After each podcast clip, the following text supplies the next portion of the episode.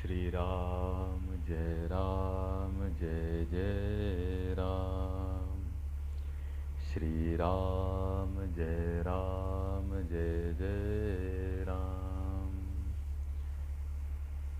आप सभी सज्जनों का, सत्संग प्रेमियों का, साधकों का, भक्तों का वाल्मीकि रामायण के पाठ में स्वागत है। इन दिनों हम लोग महर्षि वाल्मीकि जी के द्वारा रचित रामायण का पाठ कर रहे हैं। रामायण के पाठ करने से मन, विचार, भावनाएं शुद्ध होती हैं, पवित्र होती हैं और वो मन स्वतः ही ईश्वर की भक्ति करने लगता है। मन कैसा है, क्या करता है, क्यों करता है, इसी से जीवन का निर्माण होता है। कहते हैं मन चंगा तो कटौती में गंगा, गंगा की शीतलता, गंगा की पवित्रता, उसका पुण्य सब संभव है मन शुद्ध हो जाए तो, मन पवित्र हो जाए तो, विचार शांत हो जाए तो, भावनाएं भक्ति में रम जाए तो। लेकिन इन भावनाओं को भक्ति की ओर ले जाना, संसार से मोड़ना, संसार के छल प्रपंच, सुख लोभ से मोड़ना आसान तो नहीं दिखता है, सबको कठिन ही दिखता है, कुछ को तो असंभव ही दिखता है। असंभव है नहीं, कठिन है नहीं, विधि का अभ्यास करना होता है। अभ्यास से हम भागते हैं, शास्त्र पढ़ना नहीं चाहते, सत्संग से जी चुराते हैं, साधना में आलस आता है, जप के लिए समय नहीं है, संसार के गपशप के लिए, मोबाइल और अन्य इलेक्ट्रॉनिक साधनों के मनोरंजन के लिए समय ही समय है। समय कहाँ लगाते हैं, वहीं तो जीवन आप लगा रहे हैं। समय ही तो जीवन है, जीवन ही समय है और उस समय के उपयोग और दुरुपयोग से ही तो जीवन के अनुभव होते हैं। जीवन में अनुभव अच्छे हैं, सुंदर हैं, शुभ हैं, पवित्र हैं तो आपने समय को सही जगह पे लगाया है। जीवन के अनुभव कड़वे हैं, खट्टे हैं, फीके हैं तो जरूर कहीं न कहीं समय गंवाया है। स्वाध्याय करना होगा, स्वयं को समझना होगा, समय का सदुपयोग सीखना होगा और रामायण पाठ से बड़ा सदुपयोग क्या हो सकता है। रामायण के श्रवण से बढ़ के, सत्संग से बढ़ के जीवन का, समय का सदुपयोग क्या हो सकता है। ईश्वर के चरणों में जो समय लगाया गया वास्तव में मुक्ति तो वही लाता है। जो समय भक्ति में लगाया गया सुख तो वही लाता है। जो समय ईश्वर के गुणगान में, भजन में, कीर्तन में लगाया गया आनंद तो वही लाता है। आपको भी पता है, सबको पता है, आनंद ना तो वस्तुओं में है, न वस्तुओं के पीछे भागने में, न लोभ में, न मोह में। एक दिन व्यक्ति हार जाता है, लोभ से भी और मोह से भी। आज नहीं तो कल। जीवन तो क्षणिक है, जीवन भी चला जाता है। इसलिए ईश्वर का स्मरण जरूरी है, भजन जरूरी है। तो इसी संदर्भ में रामायण जी का पाठ हम लोग करते हैं ताकि कुछ समय के लिए ही सही मन को हम ईश्वर की कथा में, ईश्वर के भजन में, ईश्वर के स्मरण में, कथा के ही बहाने ईश्वर का स्मरण तो होता है, ईश्वर के नाम का श्रवण तो होता है। एक बार भी दो बार भी कथा में भगवान का नाम आ रहा है और भगवान का नाम हम सुन रहे हैं तो कहते हैं एक बार भी सुनने से कोटि कोटि के पाप जल जाते हैं, जन्म जन्म के जो माया जाल हैं सब कट जाते हैं, मनुष्य ईश्वर की कृपा को प्राप्त करता है। तो आज हम लोग वाल्मीकि जी के रामायण के चौथे अध्याय का पाठ करेंगे और पाठ करते समय भगवान का स्मरण करेंगे, भगवान की कृपा का अनुभव करेंगे, भगवान के सानिध्य का अनुभव करेंगे और मन को भगवान की भक्ति में लगाने का प्रयास करेंगे। आइए पाठ करते हैं, आप लोग सुने और समझें और काम करते रहें, पाठ सुनते रहें। जरूरी नहीं है कि काम है तो बैठ के ही सुनेंगे, घर के काम करते हुए ईश्वर का स्मरण करना चाहिए। काम करते रहिए, नाम लेते रहिए, हाथों से घर के छोटे छोटे काम करते रहिए और भगवान का कथा श्रवण करते रहिए। कान को, मन को भगवान में लगा दीजिए, हाथ को घर के छोटे छोटे काम में लगा दीजिए तो ऐसे लगेगा कि जो काम है वह भी भक्ति है और मन भी लगेगा। तो दोनों चीज़ करना है। आइए सुनते हैं महर्षि वाल्मीकि का 24,000 श्लोकों से युक्त रामायण काव्य का निर्माण करके उसे लवकुश को पढ़ाना, मुनिमंडली में रामायण गान करके लव और कुश का प्रशंसित होना तथा अयोध्या में श्री राम द्वारा सम्मानित हो, उन दोनों का राम दरबार में रामायण गान सुनाना। श्री रामचंद्र जी ने जब वन से लौटकर राज्य का शासन अपने हाथ में ले लिया, उसके बाद भगवान वाल्मीकि मुनि ने उनके संपूर्ण चरित्र के आधार पर विचित्र पद्य और अर्थ से युक्त रामायण काव्य का निर्माण किया। इसमें महर्षि ने 24,000 श्लोक, 500 सर्ग तथा उत्तर सहित 7 कांडों का प्रतिपादन किया। भविष्य तथा उत्तर कांड सहित समस्त रामायण पूर्ण कर लेने के पश्चात सामर्थ्यशाली महाज्ञानी महर्षि ने सोचा कि कौन ऐसा शक्तिशाली पुरुष होगा जो इस महाकाव्य को पढ़कर जन समुदाय में सुना सके। शुद्ध अंतःकरण वाले उन महर्षि के इस प्रकार विचार करते ही मुनि वेश में रहने वाले राजकुमार कुश और लव ने आकर उनके चरणों में प्रणाम किया। राजकुमार कुश और लव दोनों भाई धर्म के ज्ञाता और यशस्वी थे।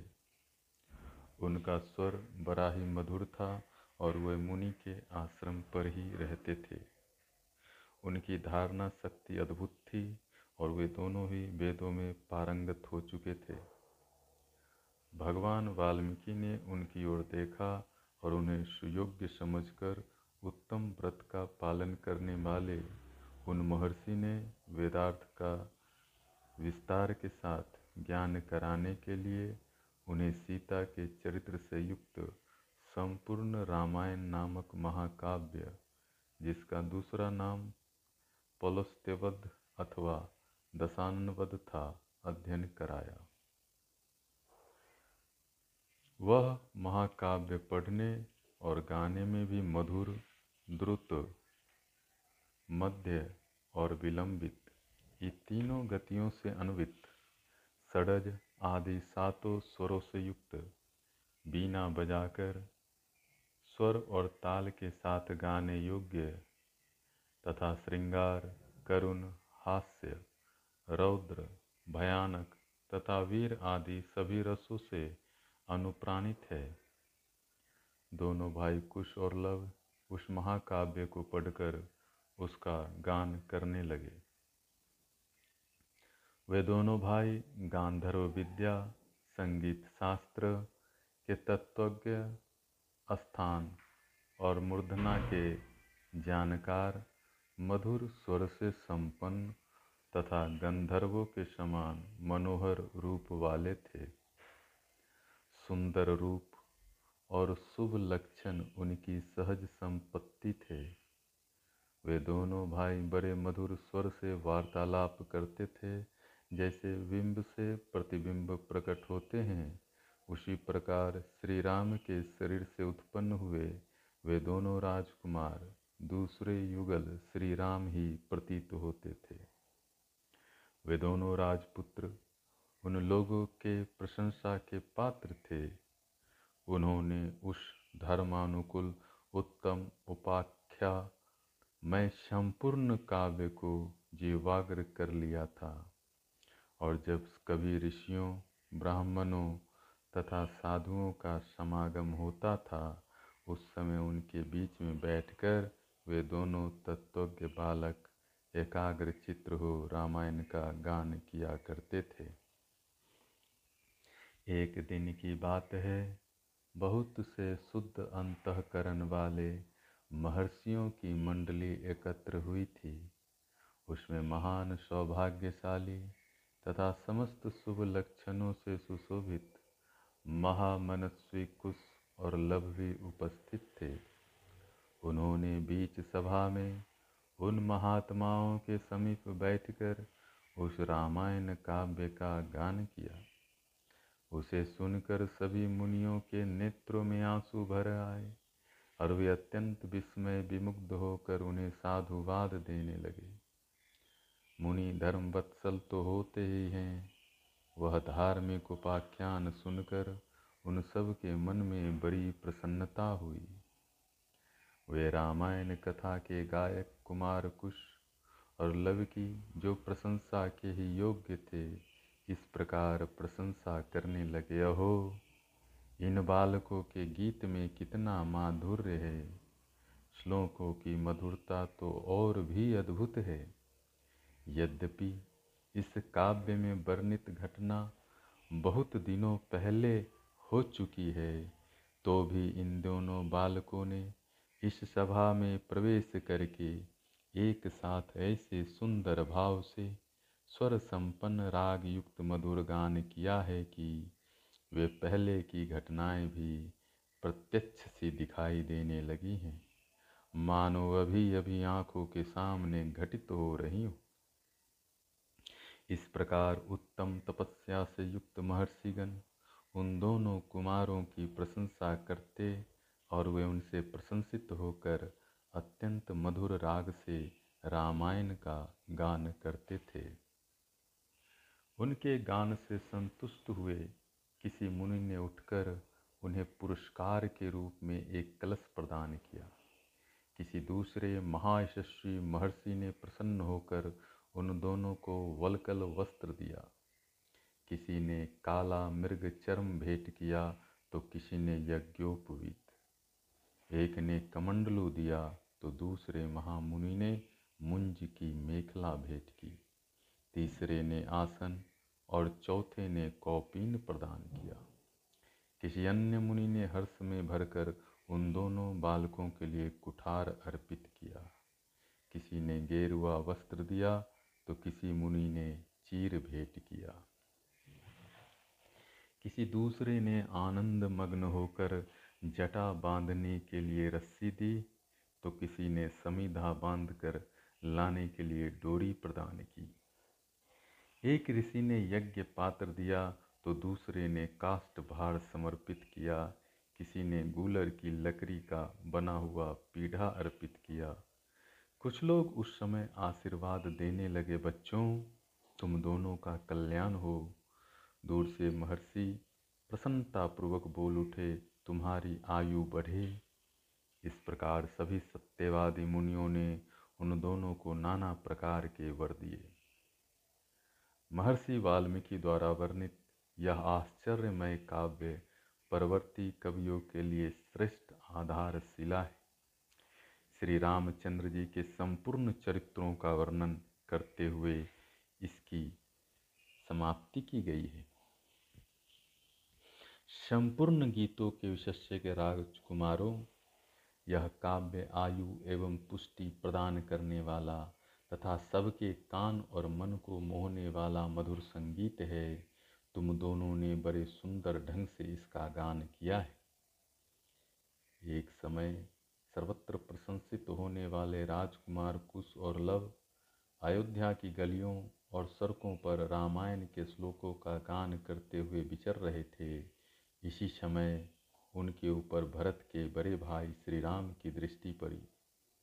उन्होंने उन समादर योग्य बंधुओं को अपने घर बुलाकर उनका यथोचित सम्मान किया। तदंतर शत्रुओं का संहार करने वाले श्री राम स्वर्णमय दिव्य सिंहासन पर विराजमान हुए। उनके मंत्री और भाई भी उनके पास ही बैठे थे। उन सबके साथ सुंदर रूप वाले उन दोनों विनयशील भाइयों की ओर देखकर श्री रामचंद्र जी ने भरत, लक्ष्मण और शत्रुघ्न से कहा, ये देवता के समान तेजस्वी दोनों कुमार विचित्र अर्थ और पदों से युक्त मधुर काव्य बड़े सुंदर ढंग से गाकर सुनाते हैं, तुम सब लोग इसे सुनो। यों कहकर उन्होंने उन दोनों भाइयों को गाने की आज्ञा दी। आज्ञा पाकर वे दोनों भाई बीना के लय के साथ अपने मन के अनुकूल तार एवं मधुर स्वर में राग आलापते हुए रामायण काव्य का गान करने लगे। उनका उच्चारण इतना स्पष्ट था कि सुनते ही अर्थ का बोध हो जाता था। उनका गान सुनकर श्रोताओं के समस्त अंगों में हर्षजनित रोमांच हो आया तथा उन सब के मन और आत्मा में आनंद की तरंगे उठने लगी। उस जनसभा में होने वाला वह गान सबकी श्रवण इंद्रियों को अत्यंत सुखद प्रतीत होता था। उस समय श्री राम ने अपने भाइयों का ध्यान आकृष्ट करते हुए कहा, ये दोनों कुमार मुनि होकर भी राजोचित लक्षणों से संपन्न, संगीत में कुशल होने के साथ ही महान तपस्वी, ये जिस चरित्र का प्रबंध काव्य का ज्ञान करते हैं वह शब्द अर्थ अलंकार उत्तम गुण एवं सुंदर रीति आदि से युक्त होने के कारण अत्यंत प्रभावशाली है, मेरे लिए भी अभ्युदय कारक है, ऐसा वृद्ध पुरुषों का कथन है। अतः तुम सब लोग ध्यान देकर इसे सुनो। तदंतर श्री राम की आज्ञा से प्रेरित हो वे दोनों भाई मार्ग विधान की रीति से रामायण का गान करने लगे। सभा में बैठे हुए भगवान श्री राम भी धीरे धीरे के उनका गान सुनने में तन्मय हो गए। इस प्रकार श्री वाल्मीकि निर्मित आर्ष रामायण आदि काव्य के बालखंड में चौथा सर्ग पूरा हुआ। श्री राम जय जय राम, श्री राम जय जय राम।